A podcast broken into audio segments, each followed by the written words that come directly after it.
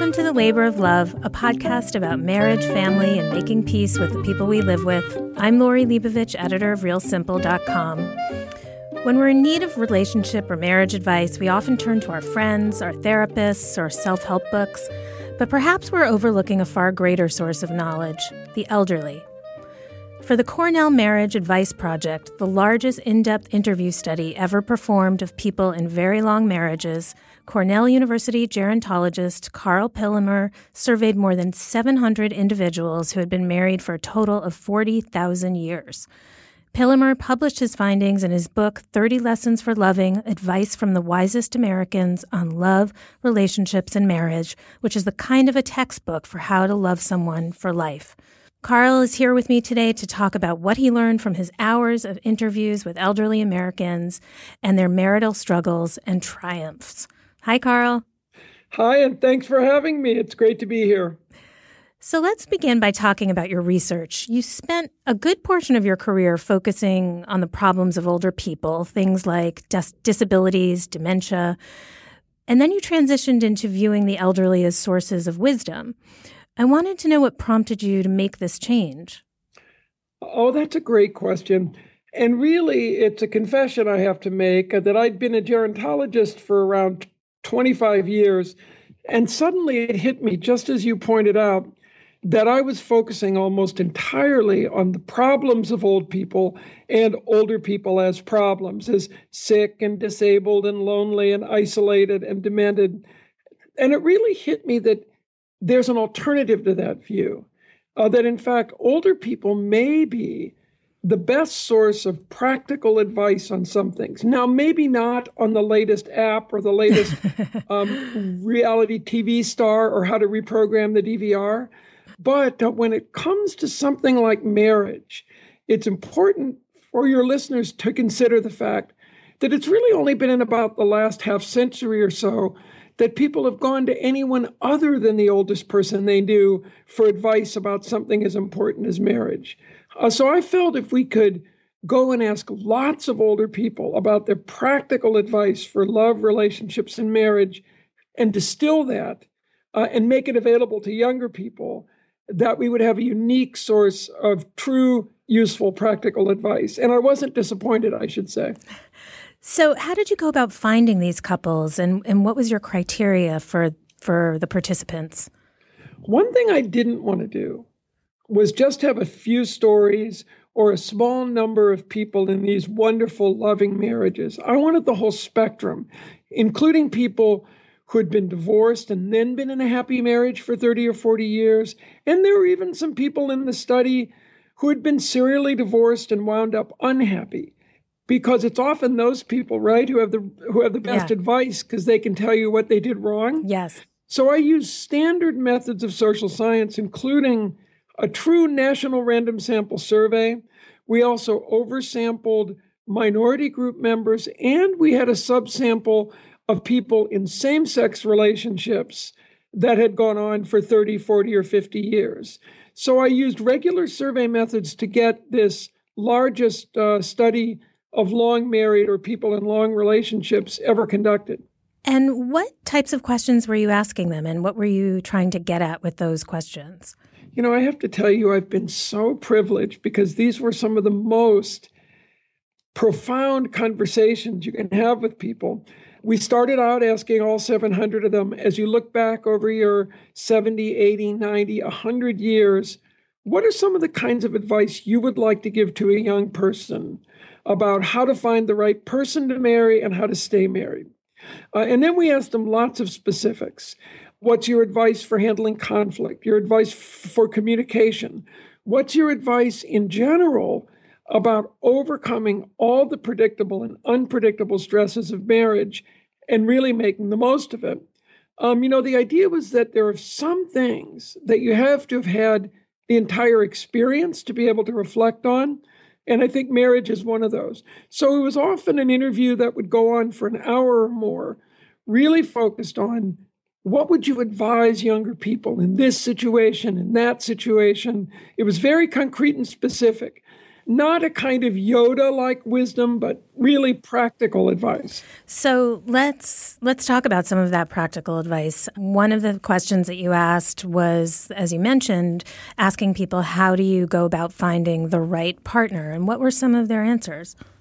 So they've got big picture items and small picture items, and I know we have a limited time, so I'll do sort of a Cliff's Notes version, and then if we, we can come back one of the key things older people say, as you, which might even surprise you in this generation, but but it sounds obvious to young people. But you must be in love. You have to have an intuitive, in love feeling. So if you find yourself saying, you know, I'm 33 now and nothing better may come along, so I'm going to settle. America's elders aren't in favor of settling. They say you've got to have this, you know, kind of breathtaking away feeling of being loved. But their second point, as soon as that comes out of their mouths, they say, do not park your reason at the door. Do due diligence on someone. And they encourage you to think in an old fashioned way. Use questions like Will this person, male or female, be a good provider? Can they handle money well? Do other people like them? Uh, so we found, and I'll stop here, that one of the most important pieces of advice they have, for example, um, is if none of your friends like your partner, really think twice about getting married because they could be right. That's a bad sign. it really is a bad sign. Also, they argue things that you might not think of. Like, of course, we think of dating violence, for example, as a reason not to go on in a relationship. Uh, but they argue avoid somebody who just gets angry easily at everything, who has a bad temper, because they say that then may evolve into a problem. So, so in the book, we talk about warning signs that these very wise Americans uh, would like to alert young people to. You were talking about how these elderly couples spoke about the the need for you to feel that fluttering and that real passion, at least at the beginning. What was their advice about keeping in a healthy relationship, keeping that kind of attraction alive. That's, you know, a huge struggle for long married couples. They point out that the number one threat in many marriages is what I came to call in the book the middle age blur. And that's you get married and you're working on your careers and you have kids and you're in your early 30s and time passes and you wake up at 50 and you can barely remember it.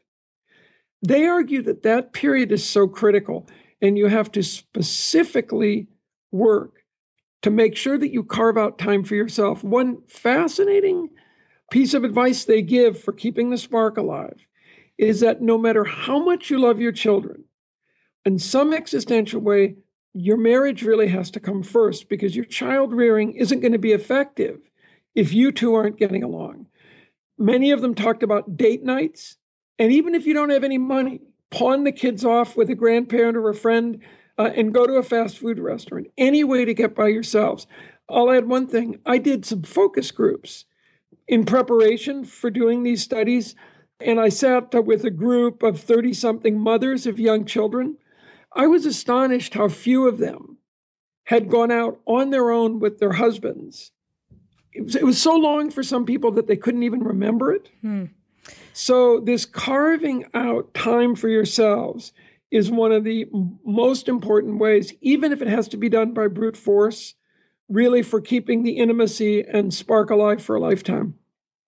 I'm wondering how they, you know, there's some very predictable things that generally get marriages in trouble. Among them are money, not having a similar value system, not having a similar child raising philosophy. And I wondered how they spoke about those pitfalls that, that do tend to be common ones. You know, I have many younger friends and I have daughters who are in this sort of younger age range. And I've learned one thing about dating couples.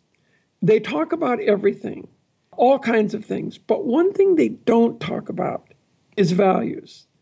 And what America's elders say, and this is really borne out by research, that there's one thing that you can deal with only before you're married, and that's ensuring that some fundamental values align. And they argue that if you're thinking of getting into uh, more seriously into a relationship, having a conversation about do our values align in terms of money, sex, child rearing? And they say, sure, it's a little awkward to talk about kids, but don't just ask, do you want to have any? Ask your part, your prospective partner, what do you think about how kids really should be raised? The number one thing that makes people incompatible isn't interests or other issues. It's not sharing these core values. And the only way that you can deal with it is before you commit. Even if it feels awkward, they say, have that conversation and you're likely to regret it. And how did they respond to questions about communication? I think that even and maybe even especially in long term relationships, couples get into a kind of shorthand. They become, you know, as you were saying, when you don't spend a lot of time alone together, it can become more and more difficult to communicate. How did they define good communication? I want to give you and your listeners a warning, and that's this you may need a cliche alert, but I'm going to try to argue why it's not a cliche. Okay, go. So, yes, the elders emphasize good communication above all else communication was one of the most important lessons. But when it comes to dealing with other problems, they see good communication as the key. The reason why I say it's not a cliche is many of these folks who are 80 and 90 years old grew up as bad communicators, and especially the men. I call them in the book the tough old guys, and you may see them at your local, you know, a farm stand or your mechanic. These are guys who never communicated about themselves. And then they fought in World War II or in Korea and were either yelled at or being yelled at for four years. And mm-hmm. then they mm-hmm. came home and were expected t- to communicate. Every single one of those men in long relationships learned how to communicate when they had to. They learned how to talk about important feelings, how to express themselves if need be. So, one argument the elders make don't call yourself the strong silent type and say you can't do it. They did it and you can. So it is absolutely critical. It's not like you have to talk all the time or that you have to drive your partner crazy. Guilty as charged personally, by the way.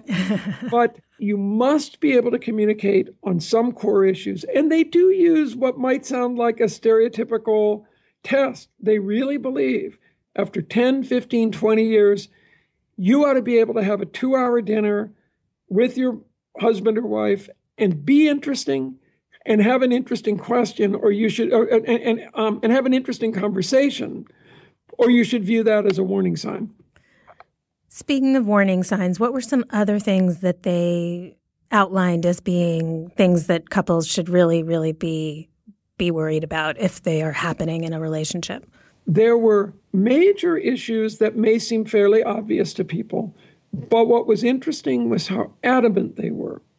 Even in this generation, no one was tolerant of violence of any kind. And there were a number of people who had lived through it, either for, especially in a first marriage. And their argument is if somebody hits somebody else, head for the door. And they were rather radical about that. I will add as an aside they were not so radical about infidelity.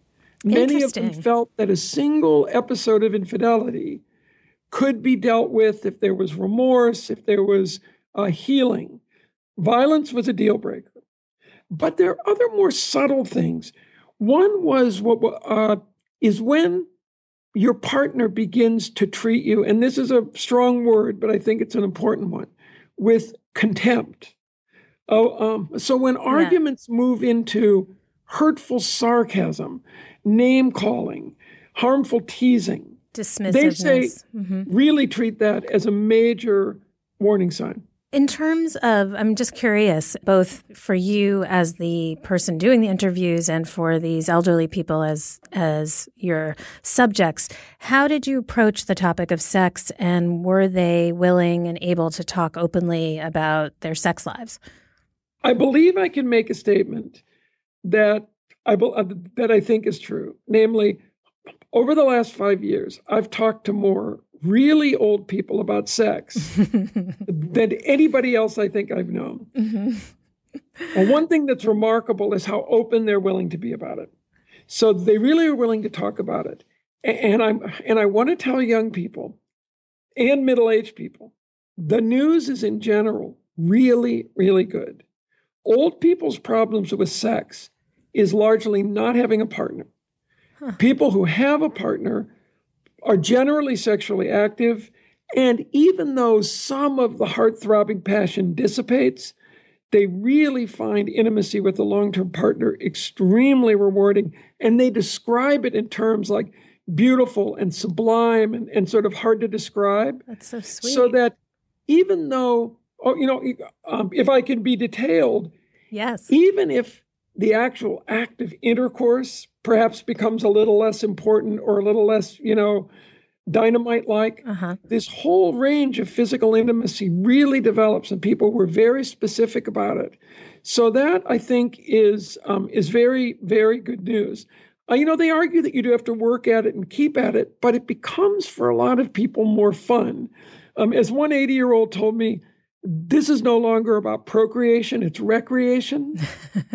uh, so some of the pressure is taken off. And I was astounded at, for people who are in partnerships really how satisfied they were and and they laughed at young people's views about the sexless older years or will this continue they say really for young people don't make that a worry as you enter into a long-term relationship because it's usually quite good and what did they in terms of advice since you were asking for advice what was their advice to younger people about sex and its importance in a healthy relationship all right i have to give a disclaimer. So I did this study and I say things that they told me that are their opinions. And so that was my job. So I'm, you know, whether it's, uh, you know, completely appropriate or not, but I would say that one thing that both men and women did say very concretely try to stay as attractive as you can be. Hmm. They were very against anti aging, drugs and therapies and plastic surgery, but in terms of keeping yourself in shape, fit, so really to take care of yourself. People told me over and over. And women were harsh about other women, and men were harsh about other men. Uh, um, and so that was one piece of advice, though, to pay attention to the kinds of things that made you attractive when dating. Right. Is to really think of those things. But I also think it is communication and responsiveness and willingness to change. You know, as your capabilities change and your desire changes to be talking about that a lot of the time. It doesn't just happen naturally all the time in your 60s, 70s, and beyond. And sometimes you really need to discuss things that you would just spontaneously tumble into bed when you were in your 20s. It may take more c- communication than you were used to when you were younger.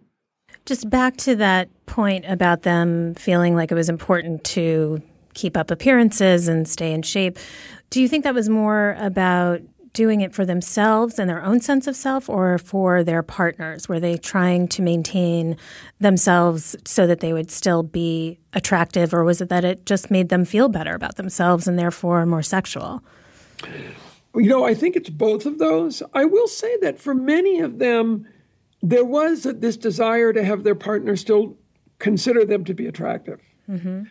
One issue that came up around sex and sexuality, but that also permeated these long term relationships was moving towards an interest in making your partner happy and seeing uh, the benefits of an orientation towards your partner's enjoyment hmm. as then leading back to your own enjoyment. So if these long married couples, often both people, had the orientation of what can I do today to make my partner's life a little easier or more enjoyable? In terms of sexuality, what would he and he or she enjoy given his or her current state? So there's a little bit of an other centeredness, I think, that develops that really helps intimacy in these long term relationships. I know this is a really tough question, but if you had to narrow it down um, and distill kind of all of this wisdom that you extracted from these 700 people, what would you say were the common themes? What would you say were the most valuable pieces of advice from the old people that you spoke to? So let me give you one that's on the tiniest level, but happens to be one of my favorites, and then a big one. On the tiniest level, there's one thing that's worked incredibly in my own relationship, and that is never argue when you're hungry they argue over and over. Many people said that if you're having these difficult fights, you might not need a therapist as much as you need a pastrami sandwich or a piece of pie. Um, and if I could digress, I will say that that my wife and I do a lot of traveling, and at seven at night, we always start to have an argument about who got us to the museum after it closed or who chose the crappy hotel. Right. um, and one of us now says, "Are we hungry?" And it's remarkable. But on a bigger picture. and I'm not quite sure the age range of your listeners, but assuming you know there are some uh, there are probably a number who are looking for love or um, looking for marriage. I would say that one of the strongest lessons is that a long and happy marriage is really possible. Young people, I would say, can learn the following lesson from this book. You're way too pessimistic about marriage. Your people are filled with these typically inaccurate statistics about how often marriages fail, you know, they see themselves as in this and, and really could it last? The answer is long marriages can happen. They do happen to a lot of people. And for a lot of people, it's really great. It's like a consummation of human experience to be with somebody for 50, 60, or 70 years. So I think a major lesson is avoid the pessimism that this can't happen. It really does happen. It happens for a lot of people and you can also attain it yourself. And I think that, you know, as somebody who's been married for 38 years myself and hopes to live another 30 years, um, I like that lesson. So I would say that's a key one. You know, a key lesson is to treat marriage as a lifelong commitment, even though you know that may not be the case. Uh, but to really view it as if you're in it for life. And in that, in a sense, you can't get out of it easily. Uh, because I'll tell you one thing. If you're walking, say, in Central Park and you see one of those 90 year old couples holding hands and looking lovingly at one another, and you go, ah, mm-hmm. every single one of those couples had horrible periods in their marriage. I mean, no, there were years of barrenness, somebody had an alcohol problem, a child died, and you didn't communicate for three years. All of them had miserable periods. Sticking through it turned out to be the best thing they ever did.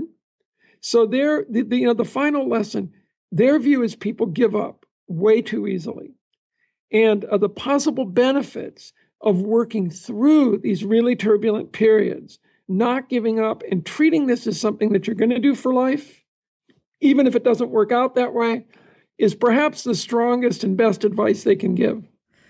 Karl, I find myself like choking up. That is such a wonderful um, way to distill it all and and really really profound. Thank you. Well, you're welcome. You know, can I say one last thing? Yes. So, well, we have a YouTube channel. Oh, we have great. lots of interviews with older people, and a surprising number of the folks who we interviewed for this had found love again after a divorce or widowhood quite late in life. And over and over, they told me, don't give up on love. You know, it's just too good when it occurs. so again, it's this notion that, you know, keep trying and don't give up. Because for people who really felt that their love life was over, it rekindled in very surprising and interesting ways. So, yep. So I'd say the fine, you know, really look more positively on this whole institution of marriage because it really can work for a lot of people. I feel more positive just talking to you. Really. Well, there we go. Karl Pillemer, thank you so much for being on the Labor of Love today. Alrighty, well, thanks a lot. It's been great being with you.